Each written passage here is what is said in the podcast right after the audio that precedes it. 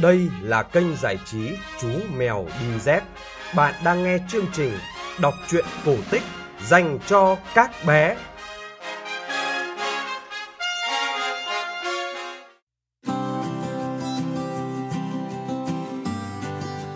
Các bạn nhỏ thân mến, các bạn đang nghe chương trình kể chuyện cổ tích phát vào 9 giờ tối hàng ngày trên kênh giải trí Chú Mèo Đi Dép. Tối nay, chúng ta sẽ cùng nghe câu chuyện Nàng công chúa không biết cười. Tối nay, chúng ta sẽ cùng nghe câu chuyện Nàng công chúa không biết cười.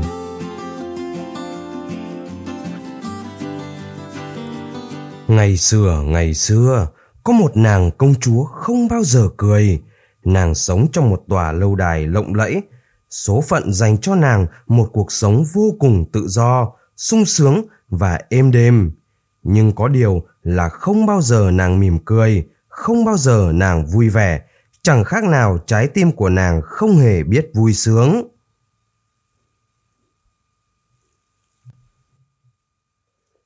Vua cha cay đắng ngắm nhìn cô con gái giàu dĩ của mình.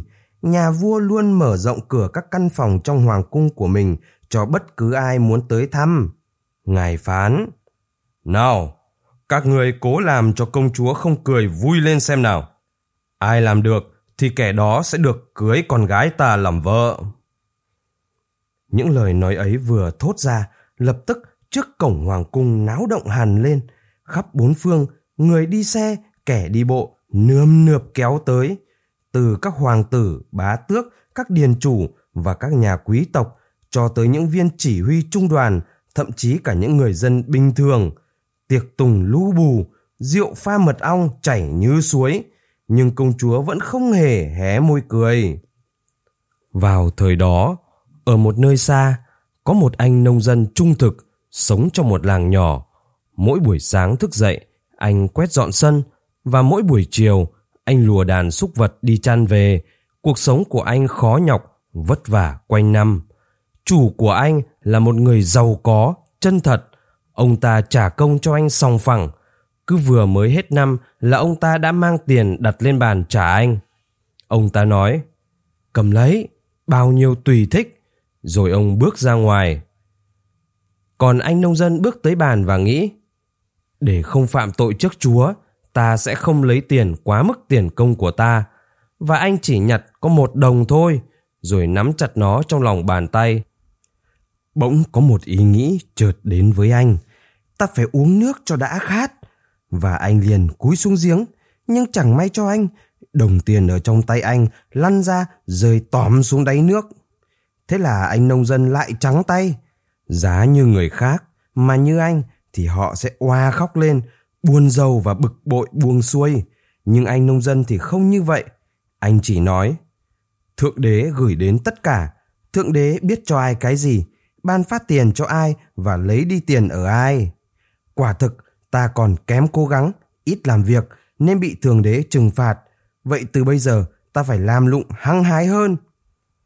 Sau khi tự nhủ mình như vậy, anh nông dân lại cố gắng bắt tay vào công việc. Cứ mỗi việc được hoàn thành qua đôi tay của anh thì đều làm cho đôi mắt anh sáng rực lên. Một năm nữa trôi qua, đã đến kỳ hết hạn làm việc, người chủ lại đặt lên bàn túi tiền trả anh. Ông ta bảo, cầm lấy, bao nhiêu tùy ý. Và ông ta đi tới cửa, bước ra ngoài. Người nông dân lại nghĩ, để không làm chúa nổi giận, ta sẽ không lấy tiền quá mức tiền công của ta. Thế rồi anh ta chỉ nhặt lấy một đồng tiền, đi uống nước cho đã khát, và lại vô tình để đồng tiền tuột khỏi tay, rơi xuống giếng và chìm nghỉm. Nhưng cũng như lần trước, người nông dân chẳng chút buồn phiền vì nỗi mất tiền. Anh ta lại bắt tay vào công việc còn nhiệt tình hơn trước. Đêm ngủ không đẫy giấc, ngày ăn không đủ no. Năm ấy, thời tiết khắc nghiệt, lúa mì của ai đó thì vàng vọt khó lên, khô héo. Còn lúa mì của chủ anh thì luôn luôn xanh tốt bội thu. Gia súc của ai đó thì que quặt, còn gia súc của ông chủ anh thì chạy nhảy, đá hậu khắp nơi. Nên ai đó phải kéo những con ngựa của nhà mình xuống dốc thì ngược lại, con ngựa của ông chủ anh không sao thắng được cương. Chính vì thế mà ông chủ biết rất rõ là cần biết ơn và cần phải nói lời cảm ơn với ai. Ba năm đã trôi qua và kỳ hạn làm việc cũng đã hết. Ông chủ lại đặt lên bàn một đống tiền và nói Nhận lấy đi anh bạn, bao nhiêu tùy ý, công sức lao động đã bỏ ra bao nhiêu thì tiền này chính là của anh đấy. Nói rồi, ông ta đi ra ngoài. Anh nông dân lại cầm lấy một đồng tiền và đi tới giếng để uống nước. Nhưng một điều bất ngờ đã đến với anh, làm anh không còn tin vào mắt mình nữa. Ôi, nhìn kìa, đồng tiền cuối cùng vẫn còn nguyên vẹn và hai đồng tiền trước đây đã nổi lên mặt nước.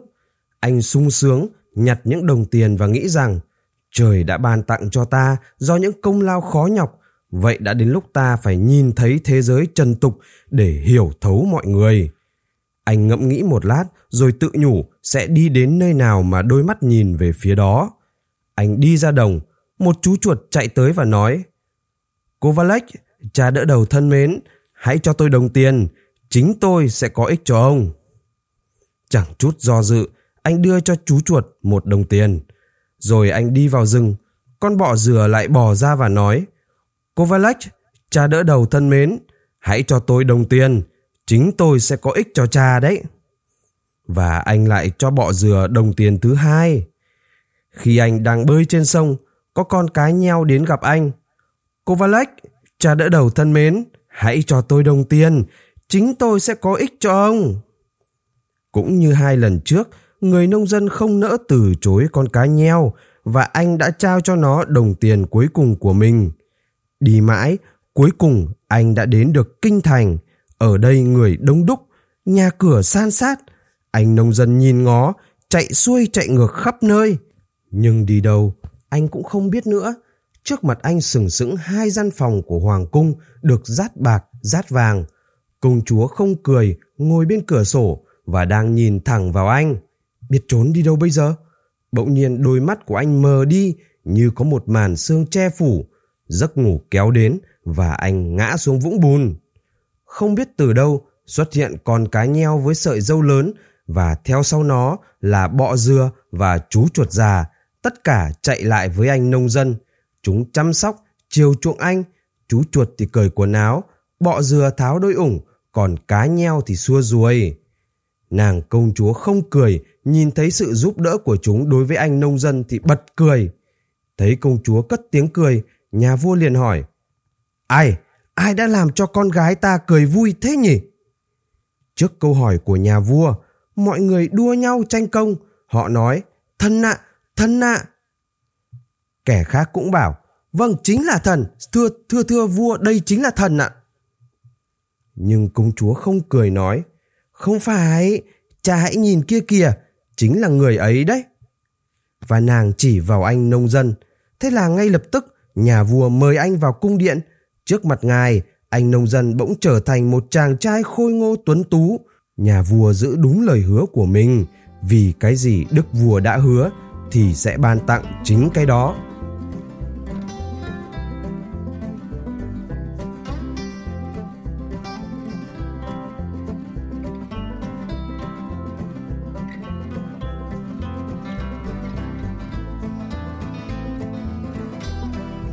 Các bạn vừa nghe xong câu chuyện cổ tích Nàng công chúa không biết cười phát trên kênh giải trí Chú Mèo Đi Dép. Kênh giải trí Chú Mèo Đi Dép đã có mặt trên Spotify và Google Podcast. Bố mẹ nhớ like và chia sẻ cho mọi người cùng biết để kênh Chú Mèo mau lớn nhé. Chúng ta sẽ gặp lại nhau trong chương trình kể chuyện vào 9 giờ tối mai. Còn bây giờ, xin chào và chúc bé ngủ ngon.